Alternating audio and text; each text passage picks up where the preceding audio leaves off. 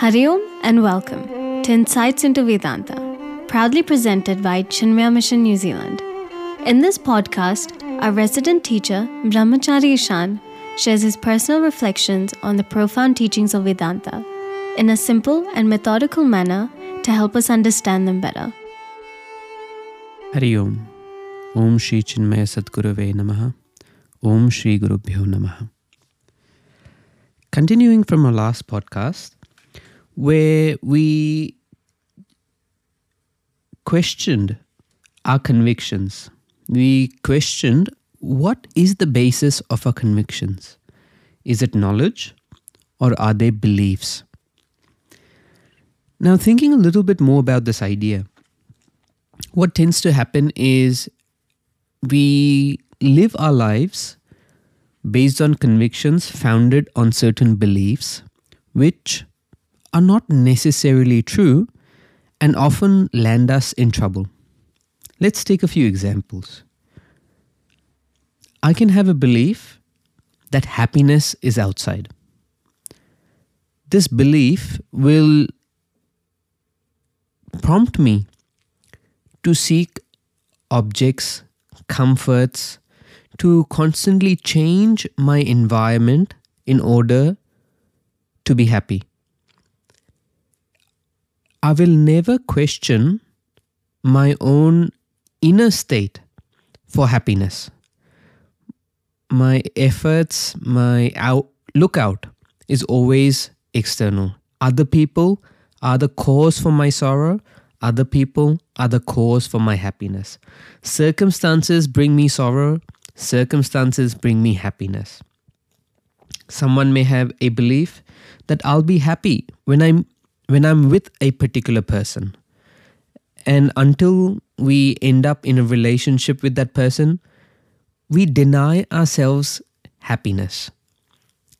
All founded based on a belief or a notion that I need so and so person to be with me to be happy. If not, I will be miserable. Says who?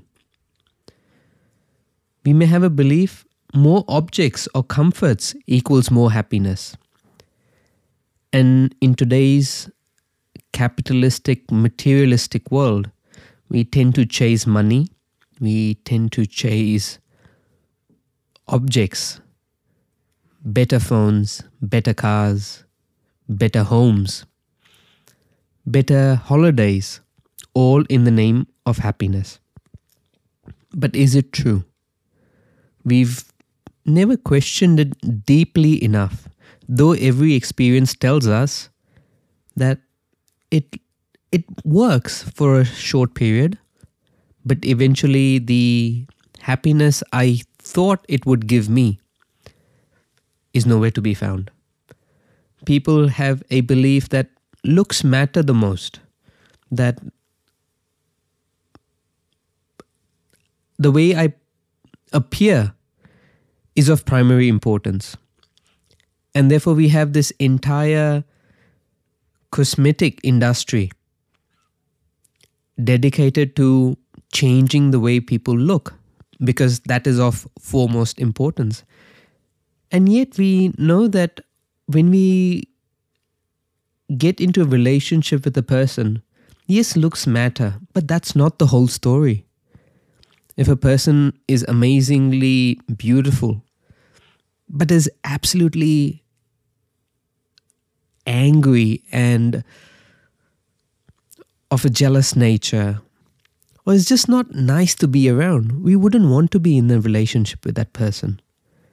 Or that person does not think the way we do. We're not on the same wavelength when it comes to thinking about life. That relationship again falls apart. So this idea that looks matter the most is only a belief. It's it's not the truth. And in this way, when we question our convictions, what are they based upon? Are they mere beliefs? Are they fanciful notions? Or are these convictions developed upon a sound understanding, a knowledge,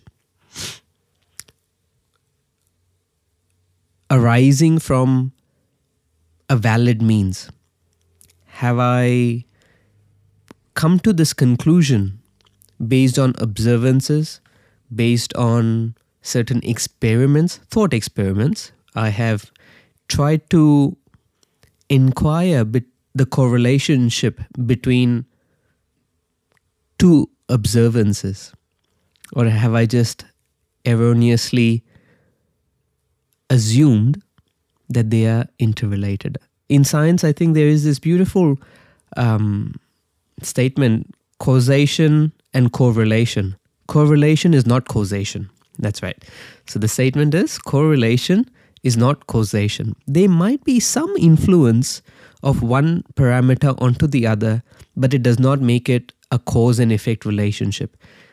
And often we mistake correlation for causation, jump to conclusions, and make those our convictions and try to live a life based upon that.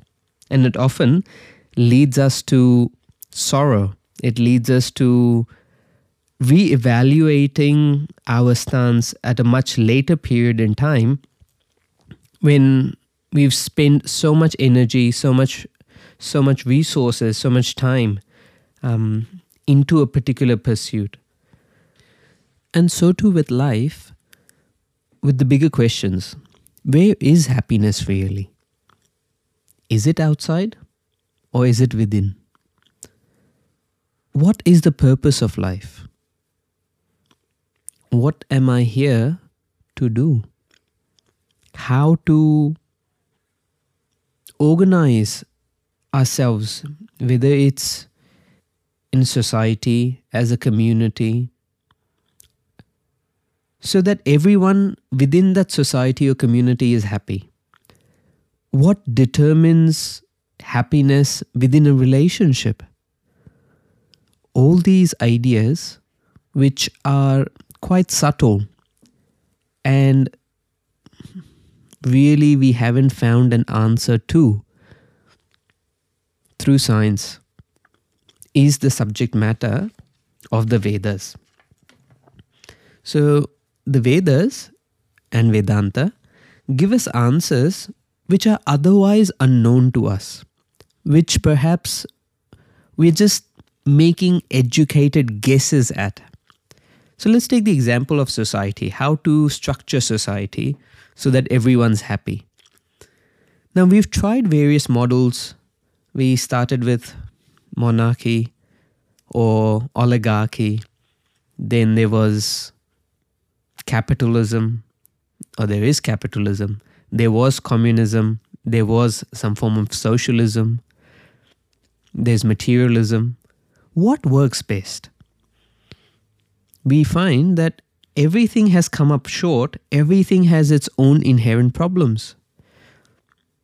The truth is, we haven't understood man properly yet. The human psyche has not been understood fully. And because of this,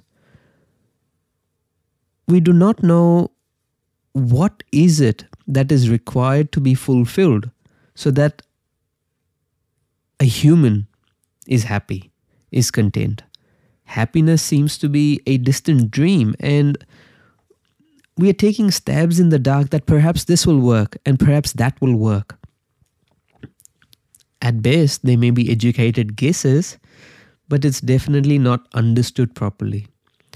In the Vedas, we have the insights of great realized masters who have seen the rise and fall of civilizations. They have presented to us in a very objective manner what life is about. What is the purpose of human life? If it is to gain happiness, how can that happiness be gained? All this is the content of the Vedas. And therefore, Vedas and Vedanta play a critical role in helping us understand what to do and what not to do, how to structure life, how should I conduct myself in relationships, in society, in a community, so that there is peace, there's harmony, there's happiness not only for myself, but everyone around me. With this, we'll start our reflections from the next episode on Vivek Chudamani, which is a beautiful, beautiful text by Sri Adi Shankaracharya ji. It's a huge text, so we won't be going into every single verse, but we'll be capturing certain ideas and looking at it um, as to how we can benefit from the philosophy of Advaita Vedanta. Hari Om. If you like what you heard, subscribe to our channel, Thinking is Free. For more details on upcoming activities, weekly classes, and study groups for children, youth, and adults, please visit chinmaya.org.nz. Hari Om.